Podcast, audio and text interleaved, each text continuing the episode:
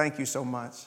Just for the opportunity to stand in your presence, uh, Lord God, today of all days as we celebrate the resurrection of our Lord and Savior Jesus Christ. Father, as we approach your word today, uh, I pray that you would reveal to us uh, the wonders of your word. God, it's not a book, it's alive, and it, it is active and it's sharp uh, as any, any sword, God, to be able to cut even down to the deep parts of us and, and, and make uh, room and make changes uh, for us to grow more in you. Lord, as we uh, celebrate resurrection today, we, we pray for uh, the Betts family as they sit at the bedside of Chelsea's grandmother. I thank you, Lord, for the firm confidence and the hope of knowing uh, that you are Lord of her life and Lord of her heart. Uh, God, and I thank you that uh, there's peace upon her heart and her mind uh, during this time. And Lord, as the family uh, approaches this with her, I thank you that your peace and your grace are ever more available, God, and so tangible uh, so that they're able to, to feed on uh, your loving kindness and your tender mercies during this time of need, during this time of transition. And I thank you, Lord God, you unleash joy into the situation. God, because what, what a thing to celebrate. Uh, the, the expectation of the going home uh, of one of our elder saints. We thank you uh, for your goodness in all things, and, and thank you for your goodness towards us today. In Jesus' name, amen. Amen. amen. If you have your Bibles this morning, open those to the book of Romans, chapter 4, and verse 25. Uh, I want to mention before we, we get too far into this that uh, we, we had some of our ladies come up yesterday and they, they helped clean and get everything ready here in the building. And we put together a little photo backdrop uh, in here in the cafe. Uh, everybody is, is, always wanting to take their Easter picture, so we've got a good spot for you to take that after service. Uh, Kelly volunteers. She'll be out there. If you want her to take it with your phone, she'll be glad to do that. You want her to take it with her phone if, if uh, you need that, uh, she'll be able to do that and send it to you. Amen. So, in the book of Romans, chapter 4, and verse 25. As we've been studying the last uh, quite a few weeks now uh, on this walk up to Easter, we've been spending time just focusing on Jesus, right? Who he is, what he did, what he's done, and what that means for us because of a lot, a lot of that goes to his authority in our life. He can say something out of the word towards us but how we receive him makes all the difference. If we think he's just a nice man, we'll receive it like a word from a nice man. If we think that he uh, was a prophetic teacher, we'll receive it as a word from a prophetic teacher. But if we take it that he is the Savior of the world and God's only Son, then we receive it that way. Amen. So we talked about from Matthew chapter 1 that he's the son of David, he's the son of Abraham, he's the promise that has come. And we talked about how he was conceived of the Holy Spirit, born of the Virgin Mary, and how much that means to us and to our situation. We read about how he was led into the wilderness by the Holy Spirit to there be tested, tempted, tried by the enemy, by the devil, and how he was the one who passed the test. None of us have ever passed it. No one else had passed it. And we have plenty of record in the Bible of men and women that failed, but he was the one who passed the test, and we read a conversation in John 3 that he had with a man named Nicodemus, where he said, Nicodemus, you will not see the kingdom of God unless you be what? Born again. And so we learned about that, how we weren't born okay the first time, that a, a second birth is required, and he came to make that available. And then we read in Luke 8 some great stories in there about his ministry here on this earth, how he began to demonstrate that he had authority. Authority over what? Authority over everything, right? Authority over the demonic, authority over nature, authority over sickness and disease, and even death itself. He had authority over that. And then last week, we read about his triumphal entry into the city of Jerusalem, his last entrance, it may, you know, primarily until that, that, that final week that we celebrate around Easter, the final week of his life before the crucifixion, how he came into the city not uh, to make war, but to make peace. He came in riding on a donkey's colt. He came in in humility, and the people chanted and sang, You know, God save the Son of David. The Son of David has come to save us. Hosanna in the highest. God saves, right? So, all of those things leading up to the King is here in the city of the King, and something was about to happen. And so today we're going to start, like I said, actually in the book of Romans, because there's something I believe that God really wants us to see today on this resurrection day. Romans 4:25, it says that Jesus, he was handed over to die because of our sins, and he was raised to life to make us right with God. Therefore, since we have been made right in God's sight by faith, we have peace with God because of what Jesus Christ, our Lord, has done for us. So, some very important things in that that we need to pull out. Jesus came and died for our sins. He didn't die because he had sinned. This wasn't his punishment. He came and was handed over for our sins, and he was raised to life to make us right with God. Right with God, the Bible also uses the word justification. And, and, and, my definition of that means he takes the wrong off of something. And you've heard that before where somebody say, Well, why did you do that? You shouldn't have done that. Well, it's okay. Here's why I did it. Let me give you my justification for doing it. I know it seemed like it was wrong, but it wasn't. I'll tell you why, and then that'll take the wrong off of it. But what he did, his sacrifice for our sins, his raising for our justification, was to take the wrong off of us, the wrong that was on us. It, justification is the act of God declaring man to be free from guilt and acceptable to come near. Acceptable to come near him. And then 5, verse 1 Therefore, since we have been made right in God's sight by faith, that right with God, again, speaking to that justification, we have peace with God. You can have a peace about a lot of things, but the most important peace in your life is going to be the peace between you and God because when you were born, there was not peace between you and God. There was enmity you were a rebel in his sight because you were born a rebel. You were born a traitor to the king's throne. You would have rather had it for yourself than to let him sit on it in your life. And that peace with God, that tranquility, it, it, the language there is what you would use for a nation that is no longer at war. They were at war with another nation, and now there's not. Now there is peace there. We have peace with God because of what Jesus Christ, our Lord, has done for us. What, what did he do?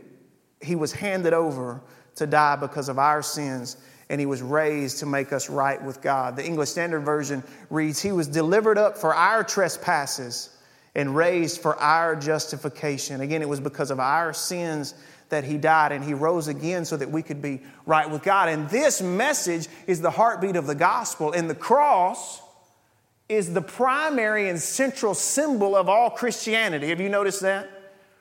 You saw the, the, the fire in the cathedral in, uh, in, in, in Europe and France, and everybody focused on the picture of the inside after the fire had burned. What, what was still there? You saw the cross.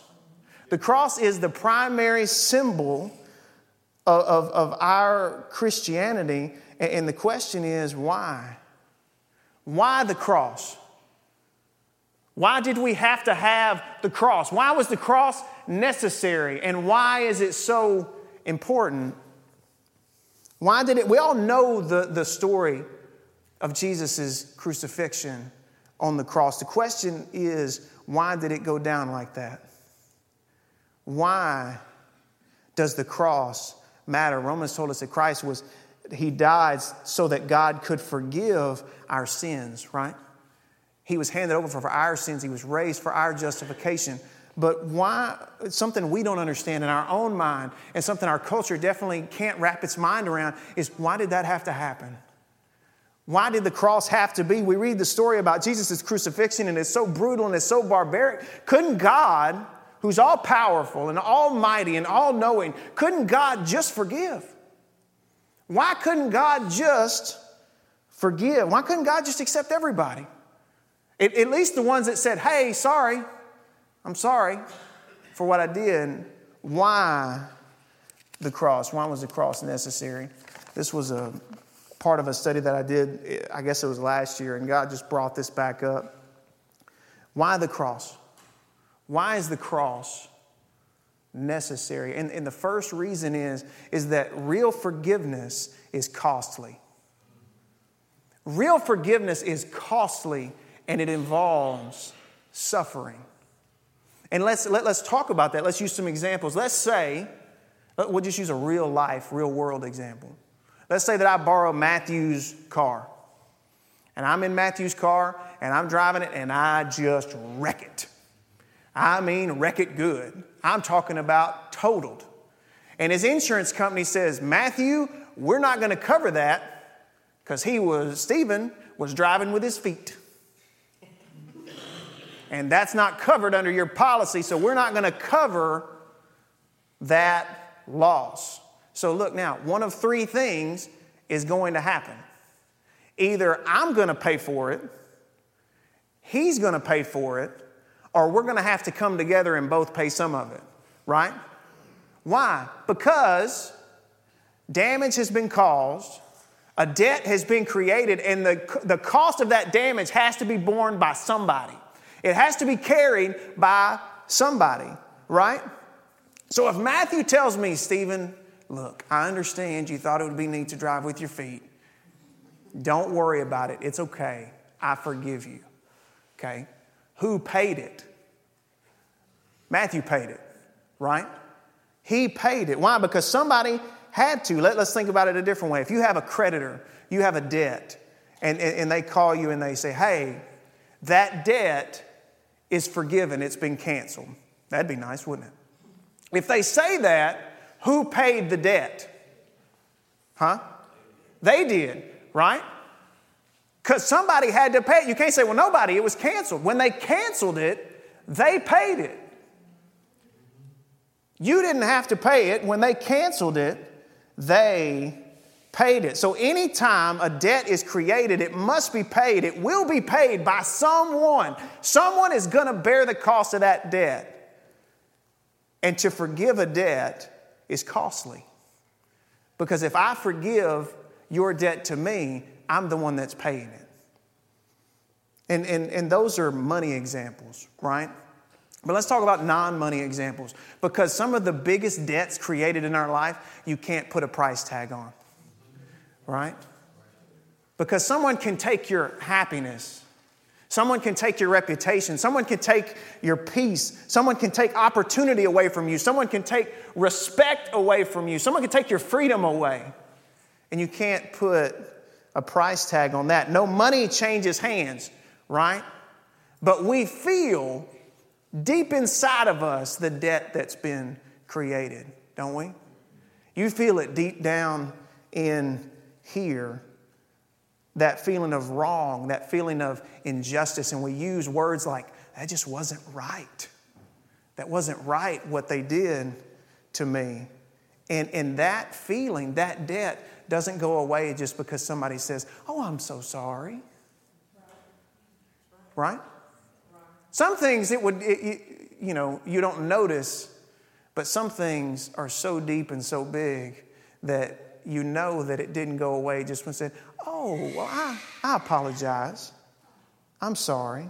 It doesn't go away with that. See, when we've been seriously wrong, we feel the debt that's been created between us and whoever perpetrated that action, right? We feel it, and, and then what do we want to do? In our, in our human nature, what we want to do is we want to collect on that debt, right? I, w- I would like to make them pay for what they just did. I would like to make them pay for that debt that they created. Why? Because if we do that, if we cause them to suffer like we suffered, then we start to feel a little bit satisfied, don't we? We feel some satisfaction in that when they suffer, we feel partially satisfied. Well, now they're paying back what they did. Now, obviously, there are massive problems with that way of handling debts, right? That we don't have to spend too much time unpacking this morning, but, but, but obviously, we understand that if we live that way, some things happen on the inside of us. It makes us more selfish, it makes us more cold, it makes us heartless, it can make us prejudiced. If, if we had that, if, say, a doctor committed something against us that created that debt, we may hate doctors for the rest of our life. So it turns us into something that we don't want to be. And not to mention, they may be coming right back at me, right? because they didn't think they owed me. When I pour out punishment on them, they feel the suffering, and then there's a debt created between me and them, and then here they come. And so it's this cycle of evil and this cycle of debt that does, doesn't stop. Again, there's massive problems with that. Well, uh, the other option is to forgive, to refuse to make them pay for what they did. That's what forgiveness means to hold back that payback, to say, I'm not going to collect on that. But look, there's suffering involved in that. That's not easy to do, that's hard to do. And it hurts because, see, when that happens, you're not just suffering the initial event against you, right? The initial wrong that's been done to me this debt that's been created, that there's suffering in that itself, but there's additional suffering when I say, I'm going to give up my opportunity to collect on that. To give that up, there's a form of suffering in that as well. You're not just suffering the initial loss of what happened, you're also giving up the consolation of one day being able to even things out, right? To inflict pain on them. So when you forgive, even something like that, who's paying the debt? You are. You are. Because the debt was created. If you're not going to collect it from them, you're going to bear the weight. You're absorbing that debt. You're taking it on yourself instead of, instead of extracting vengeance from them. And again, that hurts. It hurts to forgive. That's why we don't do it as often as we should, right? It hurts. But when we bear the cost of that damage. Because remember, the cost of the damage has to be carried by somebody. The cost of the damage has to be paid by somebody. And even though forgiving is more painful for us and it involves suffering, we know that it's better. We know that it's better when we refuse to take vengeance because after that, there's life. And to forgive stops the cycle of evil, where I come back at them and they come back at me, and I come back at them and they come back at me. There's life after that. See, in our human circumstance, that forgiveness stops the spread of evil. So when we ask questions like, why the cross? Why the cross? Why couldn't God just forgive? And what, we, what we've learned just now is that nobody can just forgive. The debt has to be paid right? When I was studying this, I remember reading uh, uh, Shakespeare in high school, Romeo and Juliet. And in, in that play, Romeo's friend Mercutio is murdered by Juliet's cousin Tybalt. I know y'all remember this part of the story, right? He's murdered by him, and Romeo confronts Tybalt, who's murdered his friend, and his line is either thou or I or both must go with him. Mercutio is gone, and either thou or I or both must go with him. What's he saying? A debt has been created, it will be paid. Somebody's going to pay it. So it shows up even in our literature that when debt and damage is created, it must be borne by someone. No one just forgives if the evil that's perpetrated is serious.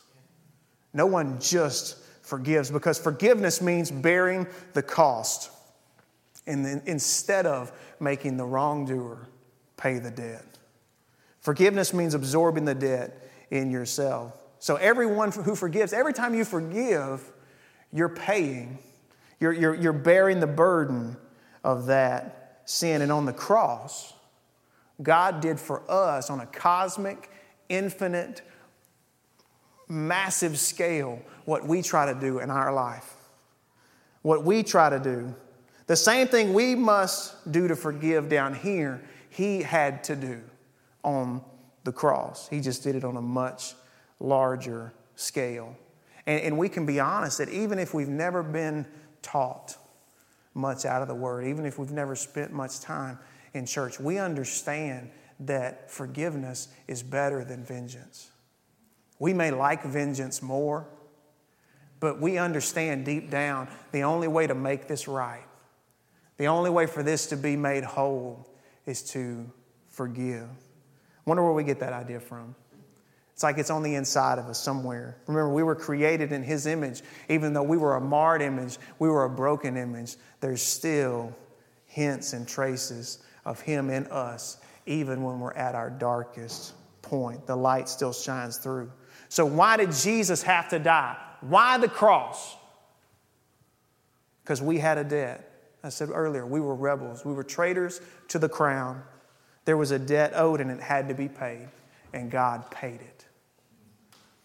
There was damage that was done. There was a penalty to be carried, and God carried it for us instead of making us carry it. See, when we look at these examples of human forgiveness, it alludes to the divine forgiveness that makes all the difference in the world. It makes all the difference in the world. So, forgiveness places the debt on the innocent and not the guilty. Why the cross? Forgiveness is costly and there's suffering involved.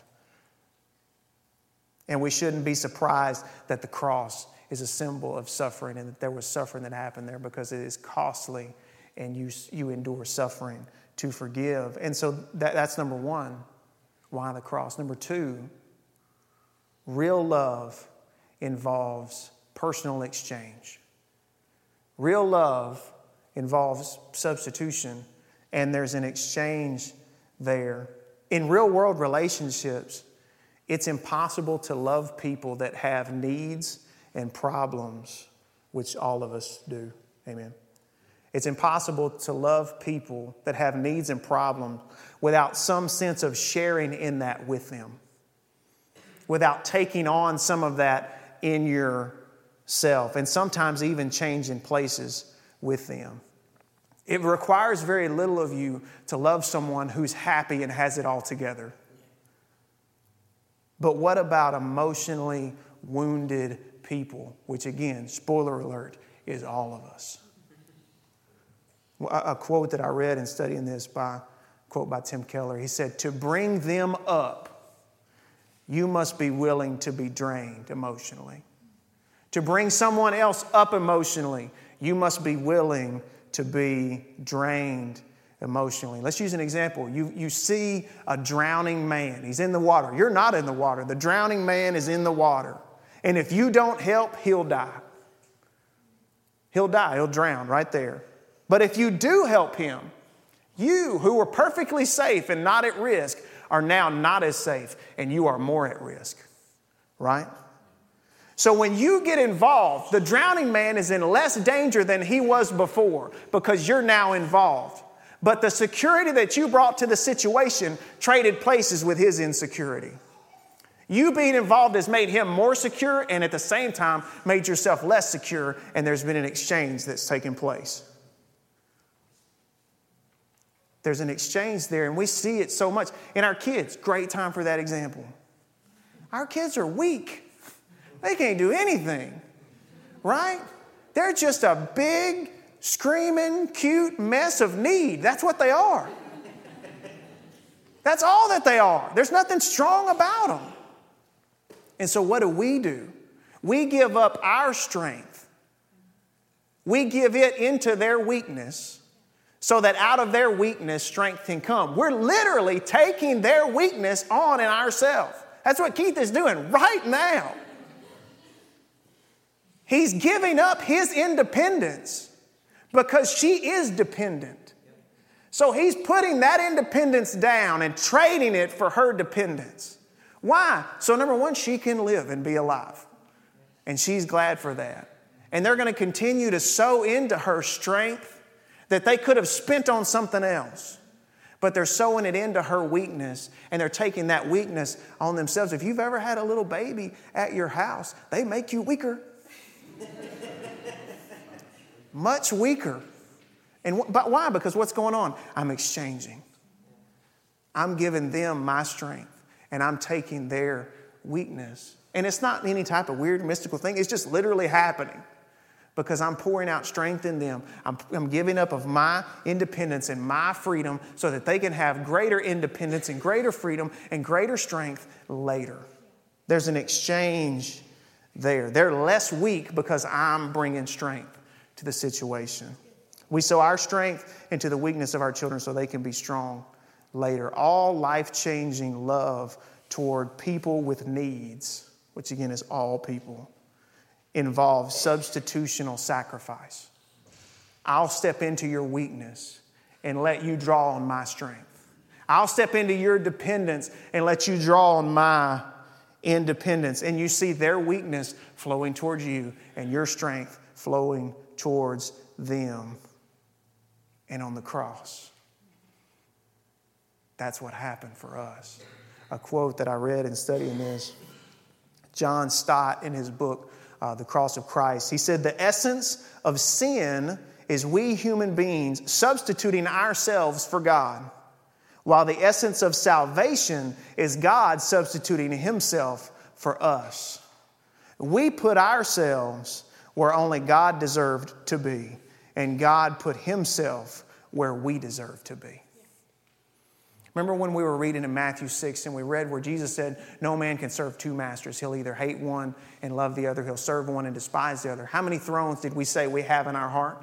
One. And how many can sit on it? One.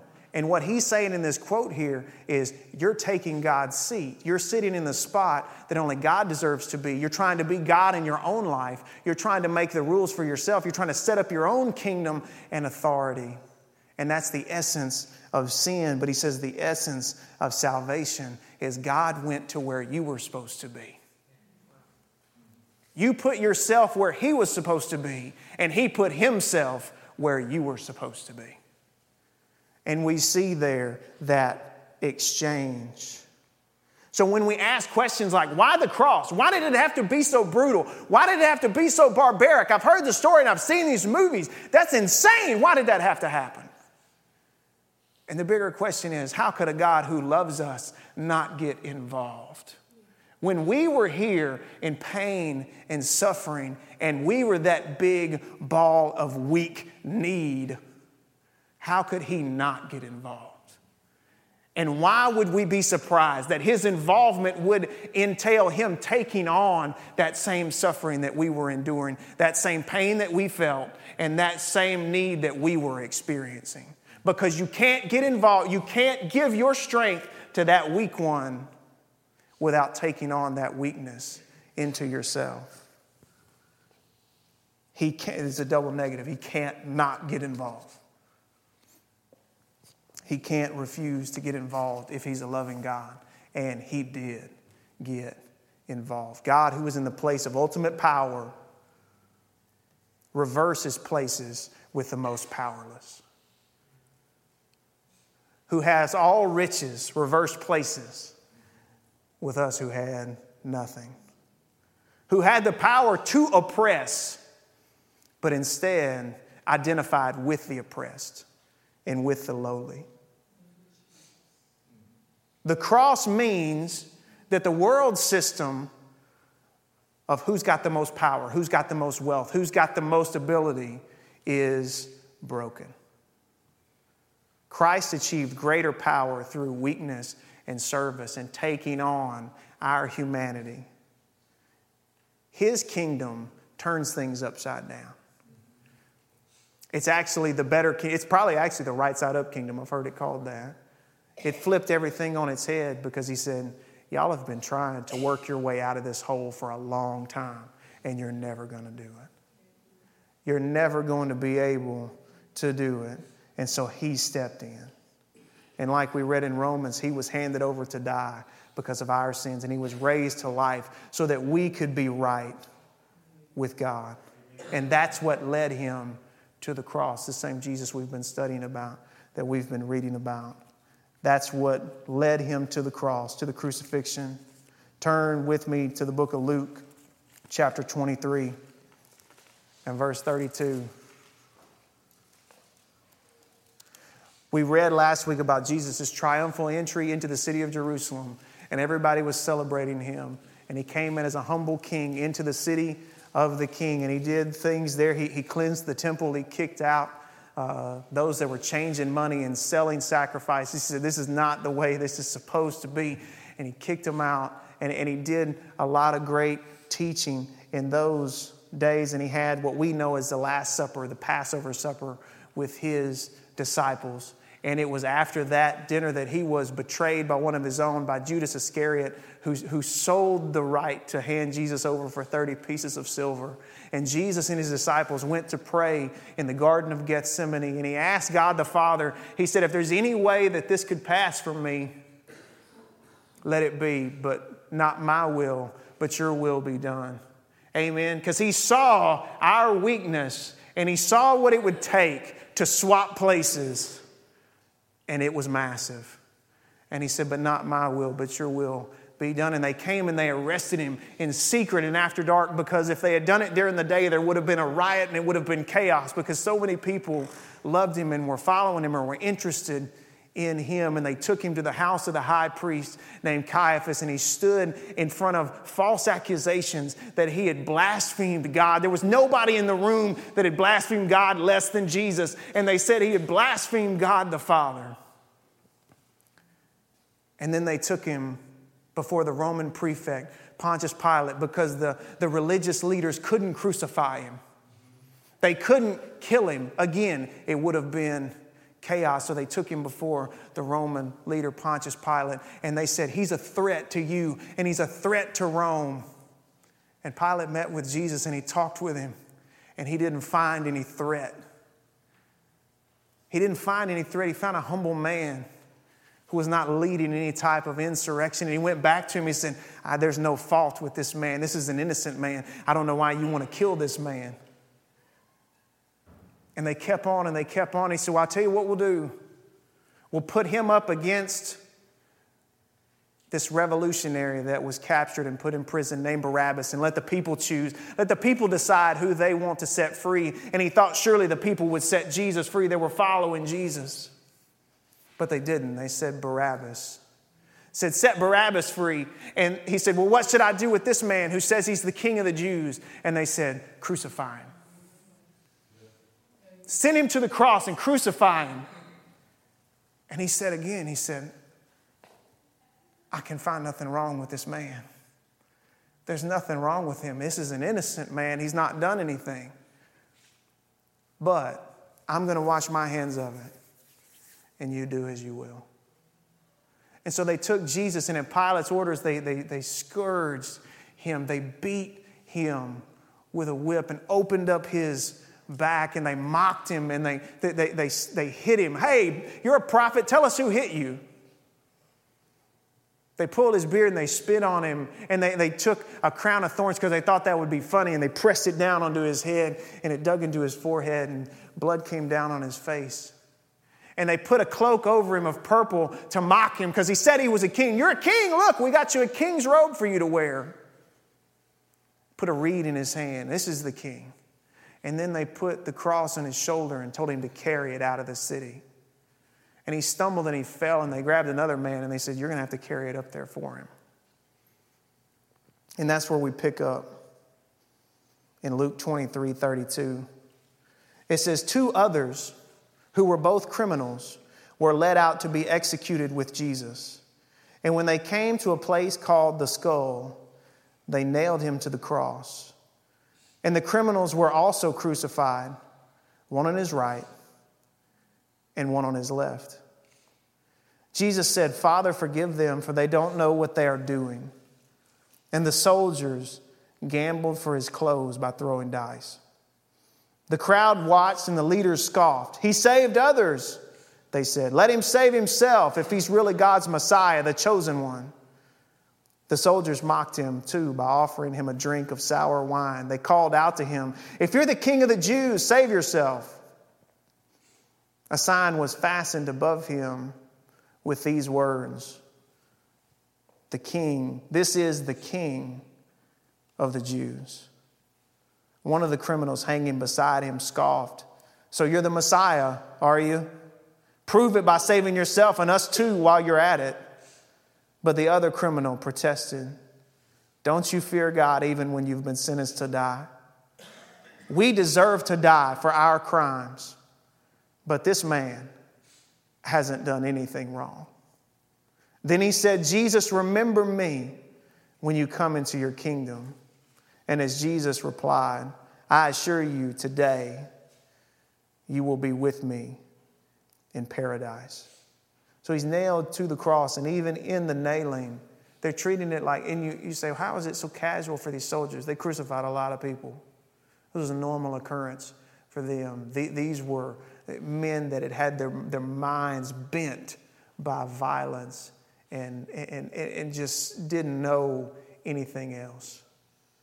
Nailed him to the cross, and he's got two criminals that are there with him, one on his right, one on his left. You remember when James and John, their mom, asked Jesus, they said, could, could my sons, when you come into your kingdom, could my sons sit at your right and at your left? And he said, I don't think you know what you're asking. So he has a criminal on his right and on his left, and they're mocking him from below. And from one side, the message, You're supposed to be the king, right? You're the Messiah. Save yourself.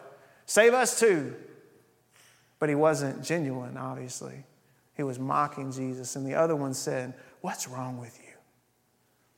He said, Do you not even fear God when you've been sentenced to die? We deserve to be here, but this man has done nothing wrong. And when I read that this time, sitting at my kitchen table, I just started crying because I read it like he said it. He said, I deserve to be here. I deserve to be hanging on this cross, but this man doesn't.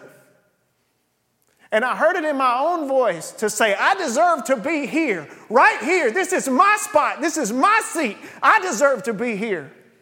But the one that got up there for me, he didn't deserve to be there. He had done nothing wrong.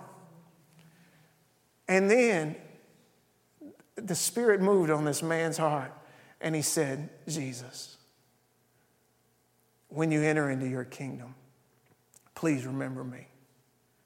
Please remember me. He knew that something was going on. Jesus' own disciples had fled away, but this man's eyes were opened.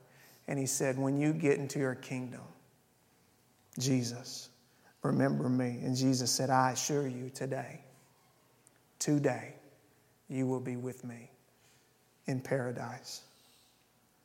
Verse 44.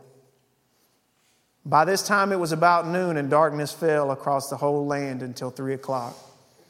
The light from the sun was gone, and suddenly the curtain in the sanctuary of the temple was torn down the middle. Then Jesus shouted, Father, I entrust my spirit into your hands. And with those words, he breathed his last. When the Roman officer overseeing the execution saw what had happened, he was throwing dice earlier. He was mocking Jesus earlier. But when he saw what had happened, he worshiped God and said, Surely this man was innocent. So when we ask the question, why the cross? Why couldn't God just forgive? When there's damage done and then when there's a debt created, the cost has to be paid by someone. And to forgive any debt is to accept the suffering, not only of the wrong that was done, but to forego the penalty of being able to hand that out on somebody else. Love leaves safety and enters into the fray to save another. And we owed a debt, and it had to be paid.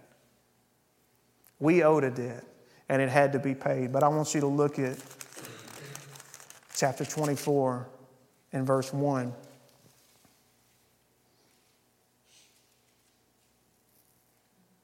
Very early on Sunday morning, the women went to the tomb, taking the spices they had prepared. They found that the stone had been rolled away from the entrance. So they went in, but they didn't find the body of the Lord Jesus. And as they stood there, puzzled, two men suddenly appeared to them, clothed in dazzling robes. The women were terrified and bowed with their faces to the ground. Then the men asked, Why are you looking among the dead for someone who is alive? He isn't here. He is risen from the dead. Remember what he told you back in Galilee that the Son of Man must be betrayed into the hands of sinful men and crucified, and that he would rise again on the third day. He said, Don't you remember what he said, that he must be betrayed into the hands of sinful men? Remember what we read in Romans, that he was handed over for our sins and raised for our justification. He suffered and died to pay our debt. We deserved the cross, not him. We were a criminal, we were a traitor, not him. But in his forgiving of us, he had to bear the debt on himself. And he rose from the dead to prove that his sacrifice was sufficient to pay the debt. He didn't just die to pay towards it. It wasn't just a down payment. It wasn't just let's see how far this goes. When death had to give him back, it was to prove that his sacrifice was sufficient for our sins. Again, Romans 5 or 4 and going into 5. He was handed over to die because of our sins, and he was raised to life to make us right with God. Therefore, since we have been made right in God's sight by faith, we have peace with God because of what Jesus Christ our Lord has done for us. Because of our faith, Christ has brought us into this place of undeserved privilege where we now stand and we confidently and joyfully look forward to sharing God's glory. Handed over for our sins. Why? Because somebody had to pay. Raised to make us right with God because real love makes the substitution, real love makes the exchange. And we have peace with God because of what Jesus has done. Notice all that's past tense. We have peace with God because of what Jesus has already done. And as I mentioned earlier, it's the most important peace we can have in our life peace with God. I'm no longer his enemy. I'm now a part of the family that I was supposed to be in from the very beginning, that my heart knew from the very beginning I was supposed to be a part of. The most important piece. So, no matter what we're going through, we can point to the cross and we can say, Is Christ risen? Because if Christ is risen, then I have peace with God. And if I have peace with God, I can stand in front of anything.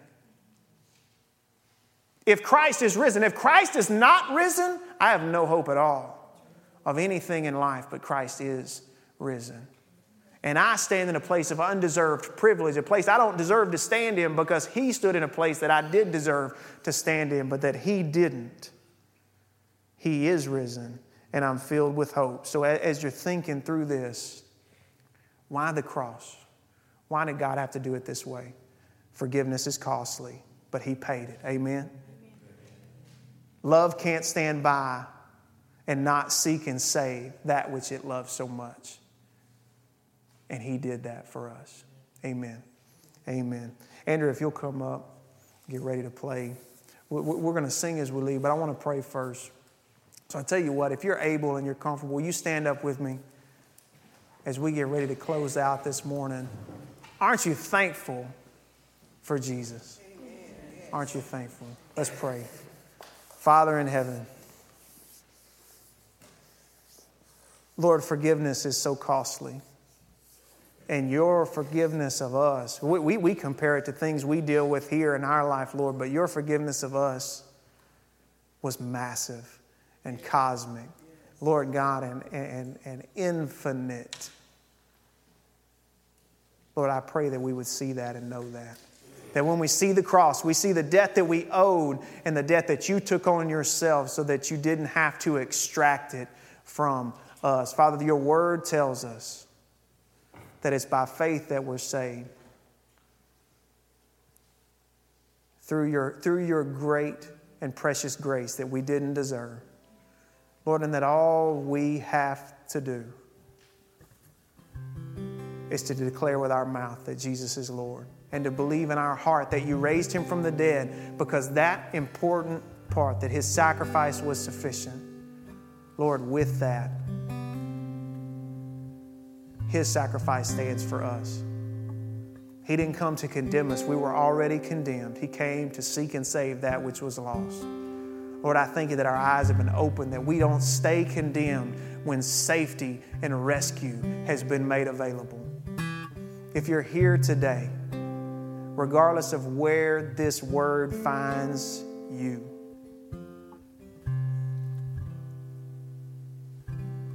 know that He's as close as your next breath.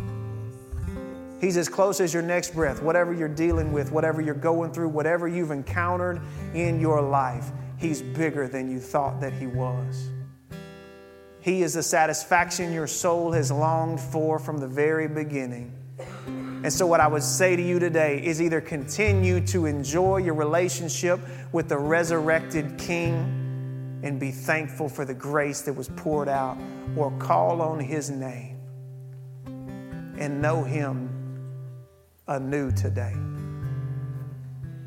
And if that's you today, all you have to do, all you have to do is come before Him and say, Jesus, I belong up there.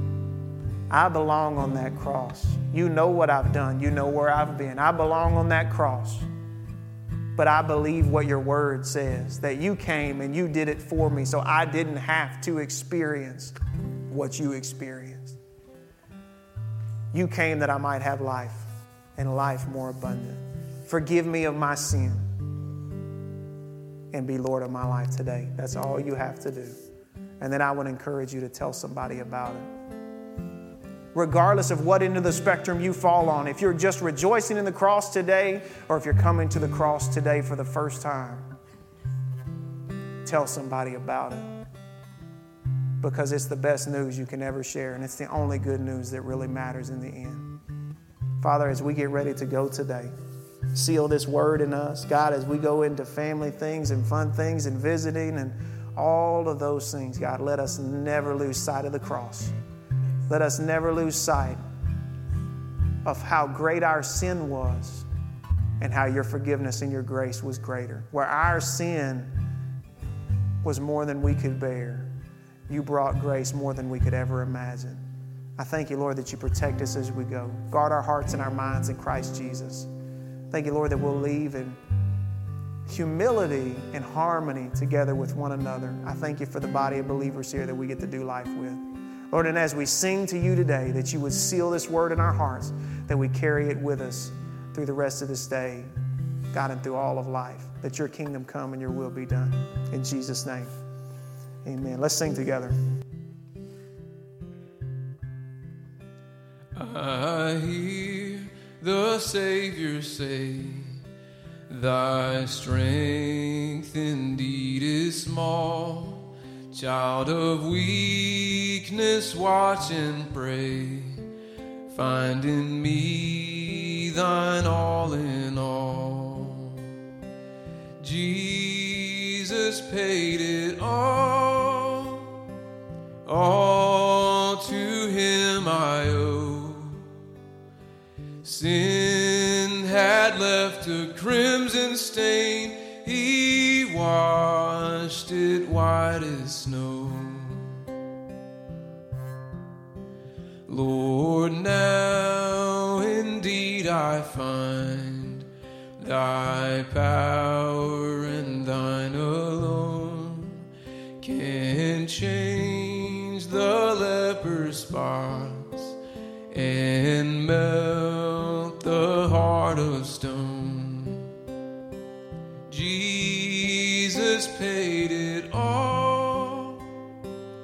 all to him I owe. Sin had left a crimson stain, he washed it white as snow. And when before the throne I stand in Him complete, Jesus died soul to save. My lips shall still repeat. Jesus paid